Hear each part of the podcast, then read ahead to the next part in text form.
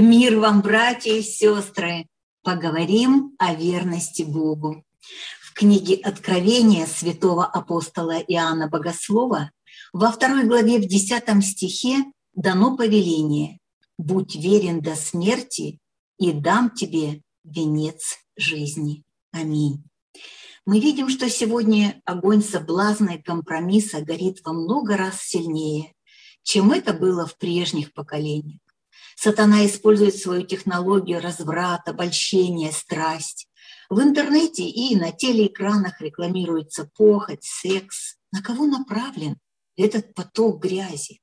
Не на мир, который уже соблазнен. Нет. Цель сатаны – заманить в ловушку сердца христиан. Он хочет лишить нас силы, посеяв сомнения и уничтожить свидетельство Евангелия. Сатана разогревает конфликты в семьях, церквях, между странами. Многие некогда сильные христиане сдались, оставив Бога и свои приходы. Сын человеческий, придя, найдет ли веру на земле? Этот вопрос, заданный Спасителем более двух тысяч лет назад, в последние времена особенно актуален. Слово «верность» В толковом словаре далее определяется как стойкость и неизменность в чувствах, отношениях, в исполнении своих обязанностей, долга. В Писании много говорится о верности Бога. В книге Второзаконие, 7 глава, 9 стих, мы можем прочесть. «Итак, знай, что Господь Бог твой есть Бог, Бог верный, который хранит завет свой и милость любящим Его. Будучи сам верным во всем, Бог желает, чтобы и мы, дети Его, были верны Ему и обещает верного в малом над многим поставить. В книге пророка Даниила в третьей главе говорится о вавилонском царе Навуходоносоре, трех иудейских юношах, взятых им в плен, и доносчиках халдейских которые пришли к царю с доносом. Давайте прочтем стихи 3 главы с 10 по 17 стихи. Ты, царь, дал повеление, чтобы каждый человек, который услышит звук трубы, свирели, цитры, цевницы, гусли и симфонии и всякого рода музыкальных орудий пал и поклонился золотому истукану. А кто не пойдет и не поклонится, тот должен быть брошен в печь, раскаленную огнем. Есть мужи иудейские, которых ты поставил над делами страны Вавилонской. Сидрах, Мисах и Авдинага. Эти мужи не повинуются повелению твоему, царь. Богам твоим не служат, и золотому истукану, которого ты поставил, не поклоняются. Тогда Навуходоносор в гневе и ярости повелел привести Сидраха, Мисаха и Авдинага, и приведены были эти мужи к царю. Навуходоносор сказал, «С умыслом ли вы, Сидрах, Месаха и Авдинага, богам моим не служите, и золотому истукану, которого я поставил, не поклоняетесь? Отныне, если вы готовы, как скоро услышите звук трубы, свирели, цитры, цевницы, гусли, симфонии и всякого рода музыкальных орудий, пойдите и поклонитесь истукану, которого я сделал. Если же не поклонитесь, то в тот же час брошены будете в печь, раскаленную огнем. И тогда какой Бог избавит вас от руки моей? И отвечали Сидрах, Бесах и Авдинага и сказали царю Навуходоносору, нет нужды нам отвечать тебе на это. Бог наш, которому мы служим, силен спасти нас от печи, раскаленной огнем, и от руки твоей, царь, избавит. Если же и не будет того, то да будет известно тебе, царь, что мы богам твоим служить не будем, и золотому истукану, которого ты поставил, не поклонимся. Аминь. Библия не лжет.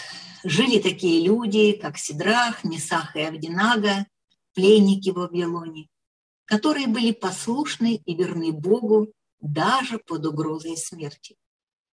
Вот пришло время испытать их верность. Боялись ли они смерти? Думаю, да. Сгореть заживо в раскаленной печи страшно. Но отречься от Бога живого для них страшнее. Мог ли царь не исполнить приказ и не бросить в печь виновных в неповиновении иудеев? Нет. Повеление царя было строго. Связанные Сидрах, Месах и Авдинага упали в раскаленную печь. Но мы знаем, что случилось дальше. Царь увидел в пылающей огнем печи четырех мужей, не связанных, ходящих среди огня, и нет им вреда. И один был как ангел Божий среди этих четырех мужей. Языческий царь Навуходоносор благословил всемогущего Бога и признал, нет иного Бога, который мог бы так спасать. В притче Соломона 28.20 говорится, что верный человек богат благословений. Сегодня нам не нужно доказывать свою верность Богу в огне раскаленной печи. Но возможно ли скрыть какую-то неправду от того, кто делает то, что говорит? Я Господь, проникаю в сердце и испытываю внутренности, чтобы воздать каждому по пути его и по плодам дел его. Иеремия 17, 10. И вот еще одна библейская история. Жил на Востоке один очень богатый человек. У него было все, о чем только можно мечтать. Большие стада, дома, сыновья и дочери, достаток во всем. Его имя Иов. Он был верным Богу. Но в один из дней потерял все. Стада, дома, детей, даже здоровье потерял, заболев лютой проказой.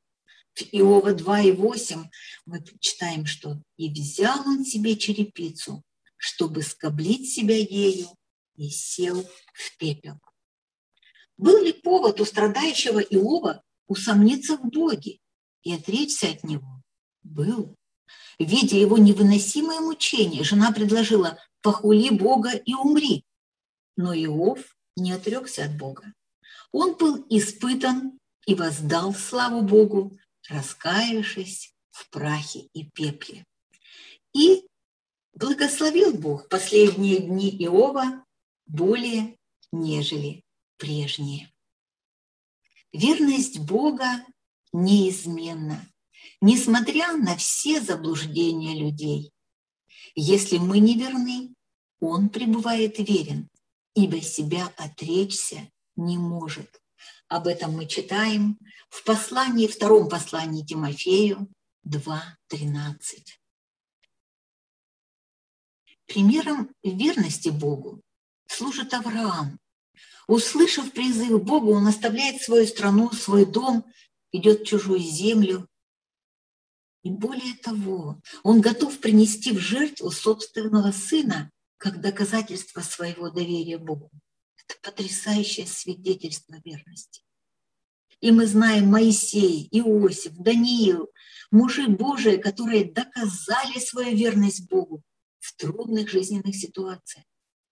Псалмопевец Давид с полной уверенностью мог сказать, «Любите Господа, все праведные Его. Господь хранит верных и поступающим надменно воздает с избытком». 30 Псалом, 24 стих. Верность – неизменный критерий настоящей искренней христианской жизни. А эталоном верности является наш Господь Иисус Христос.